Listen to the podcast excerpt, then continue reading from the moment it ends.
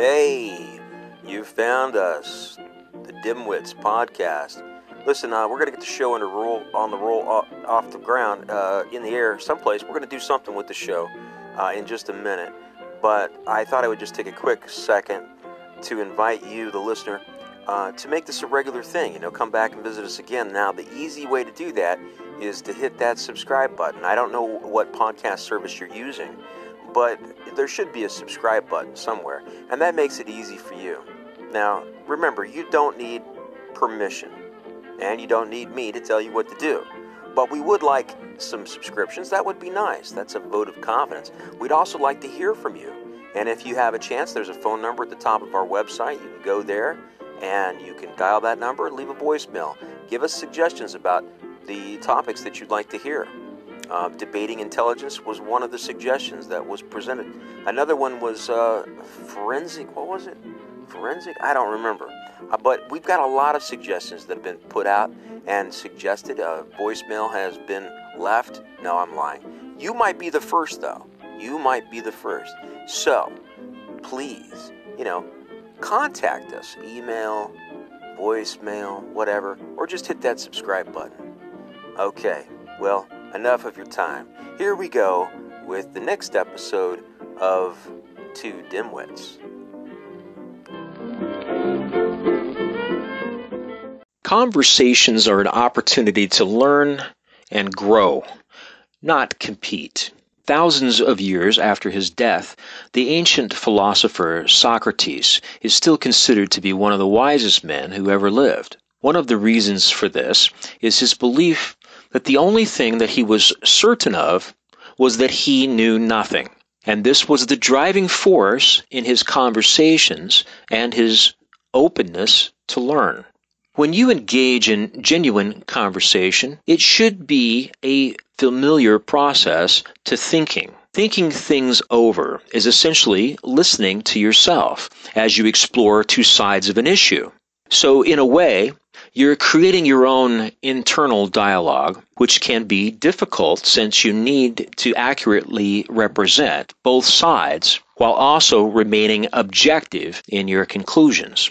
This is one big reason why people talk to each other, so that they can more easily present two sides of an issue and come to a conclusion. Even children do this. If one kid thinks that it would be fun to get up on the roof, they might suggest this idea to a friend who then points out the danger of that idea. The conversation that ensues allows the children to debate the issue and to think about the consequences, to take on a new perspective, to consider how likely it is that someone would fall and hurt themselves. And hopefully, two brains are better than one, and both children would agree that it's a bad idea to play on the roof. However, conversations often don't go this way. Instead, one person will think that their ideas are correct, or perhaps both people do, and they operate with that assumption in a close minded fashion and refuse to listen and to treat the dialogue as anything other than a competition that they need to win in order to validate their own presuppositions and preconceived ideas. So rather than hearing what the other person has to say, they'll be thinking about what they're going to say next, like it's some kind of a competition, or, and that their only objective is to upend the other person. This is why the first rule of being a dimwit is to listen to what others have to say, while presuming that you have something to learn from them. An easy tip for being a better conversationalist is to listen and then summarize or recap out loud what the other person has just said. This serves multiple purposes. It helps to assure that what you've heard was correct, while also helping it to stick in your memory. It also reduces the likelihood of distorting or oversimplifying the ideas in order to suit your side of the conversation. And it also would allow that other person, when they hear you repeat what they said, to modify or even change their own opinion. Sometimes the truth hurts, and it's painful to take information that means you have to change your ideas or your preconceptions. And that's because many people cannot separate their ideas from their identity. And when you get your ideas and your identity mixed up together, then you get hurt when somebody attacks your idea. You feel as if they're attacking you personally. But this is the price that we all must pay to be a part of the beautiful process of learning and growing. Conversation helps us to evolve as human beings. It trains us in empathy. It makes us more efficient and creative. And it forges real and deep social bonds. Now, this is beginning to change because of technology. Technology has changed our lives tremendously. No one can deny that, and in some ways for the better, and for some ways for the worse. Even though a great deal of this new technology, like smartphones and social media, is supposed to bring us together, it actually makes us lonelier in the end. That's what the psychologists are now telling us. Studies have shown that even, even a muted cell phone sitting on the table can have an impact on a conversation. If even if you're speaking with a friend, it changes the nature of the conversation, knowing that your attention may be needed and that you could be drawn away from that conversation at any moment makes us revert to superficial conversations and stay away from more sensitive or emotional topics. Ultimately, these new ways of interacting can have dire consequences. Studies have shown that college students are now displaying up to 40% fewer signs of empathy when interacting with other people than was the case just 20 years ago. To make matters worse, social media is changing what people expect from friendship. For instance, uh, the dean of Holbrook School in upstate New York asked 60 students what they valued most in a friend, and the majority said it was someone who could make them happy or make them laugh. Only three mentioned trust, caring for each other, or kindness.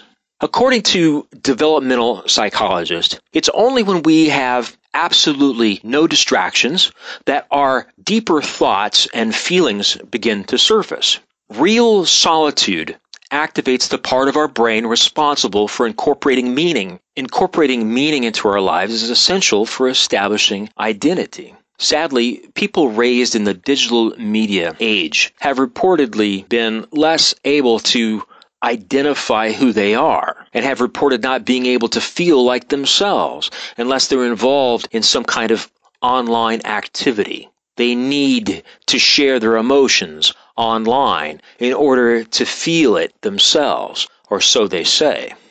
We also need solitude for genuine self reflection. For example, when we keep a journal and we reflect on our lives, we express our honest feelings and reflect on the situation in more of an honest way. In contrast, when we share information online through some kind of blog, news feed, or social media, what we're concerned about in the back of our minds is what other people might think or say when they read what we've written. Will they judge what we post? That's the question.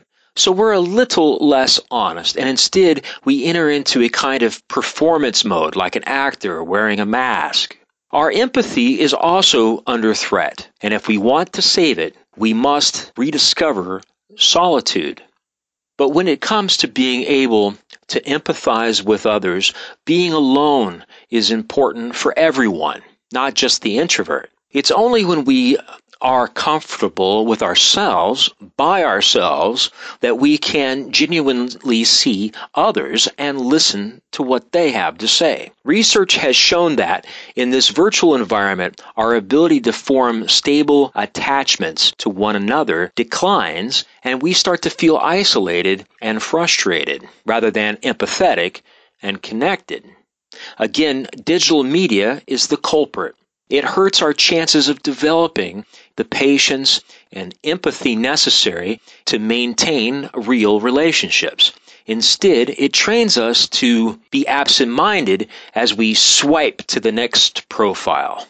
Another thing that the internet can remind us of is our need to be able to disagree and openly discuss issues. We need to agree to disagree. This hesitancy to discuss controversial topics has also seeped through into the real world and into our real lives.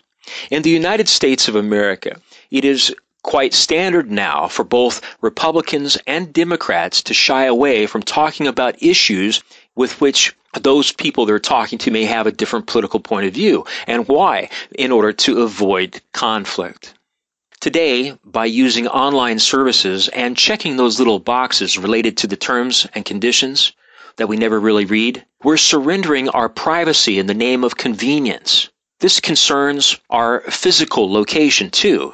There are some programs out there when you check that little box, it allows your friends to keep track of you where you are via the GPS capacities of your mobile phone. This further reduces any sense of privacy since your online friends who are not necessarily close can follow your every movement, literally.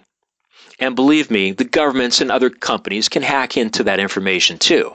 Whatever you're doing, reading a book or working on a presentation or just cleaning the closet, sweeping the floor, the best advice is to remove all distractions. Turn off the phone, turn off the TV, turn off the computer, and be in the present moment. Focus entirely on the activity that you're involved in. Investing this focused time into your activity will help you perform it better and keep you calmer turn it into a form of meditation. And you start to open up your creative side of your mind, the right side of your brain. Stop using the left side. Psychologists have also found that this kind of solitude or meditation aids creativity. When our brains aren't enslaved by a constant urge to react to stimulus in the environment, they're free to imagine and to create. Digital devices are useful, but we must learn to use them without losing our ability to think deeply and our ability to be creative, to relate to one another through authentic conversation, and to feel empathy and love towards one another.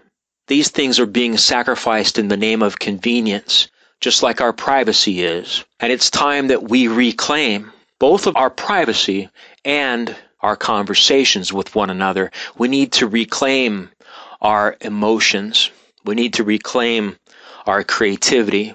We need to reclaim our empathy. And to do that, it starts by being a dimwit.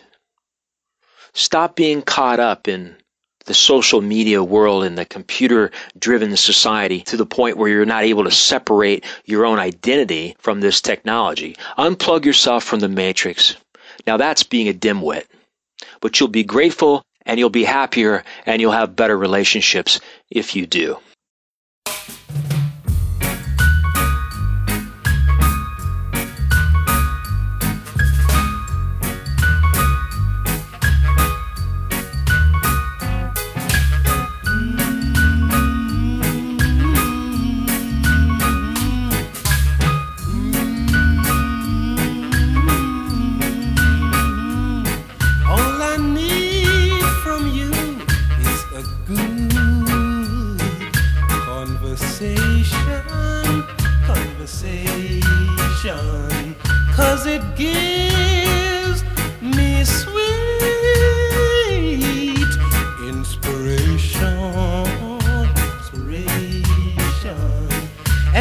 turn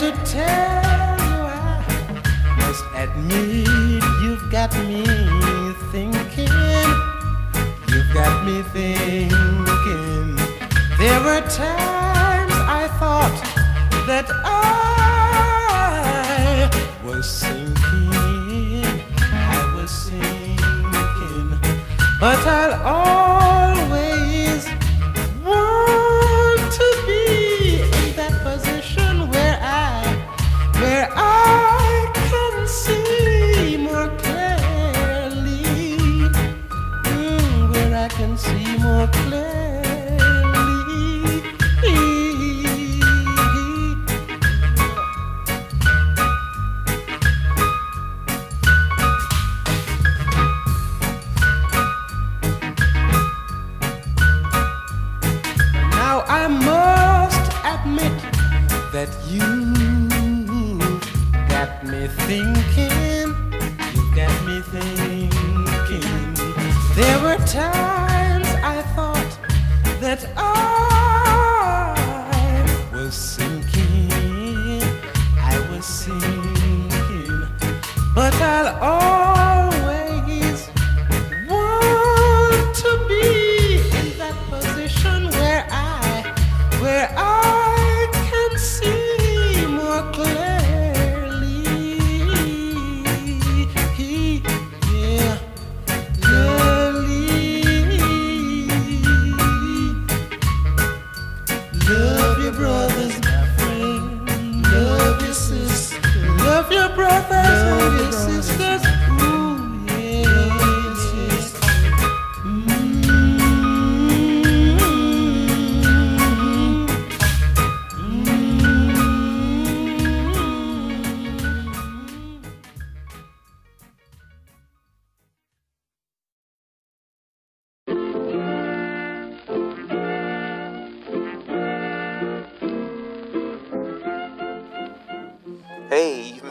end of the podcast. I'm impressed. That's quite an accomplishment. But you know what? There's one thing I want to remind you. Go ahead and subscribe to the service today using whatever podcast service you prefer. And remember, this is important. Remember, no permission is necessary.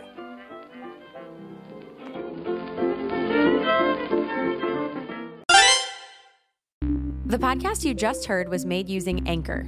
Ever thought about making your own podcast? Anchor makes it really easy for anyone to get started. It's a one stop shop for recording, hosting, and distributing podcasts. Best of all, it's 100% free. Sign up now at anchor.fm slash new. That's anchor.fm slash new to get started.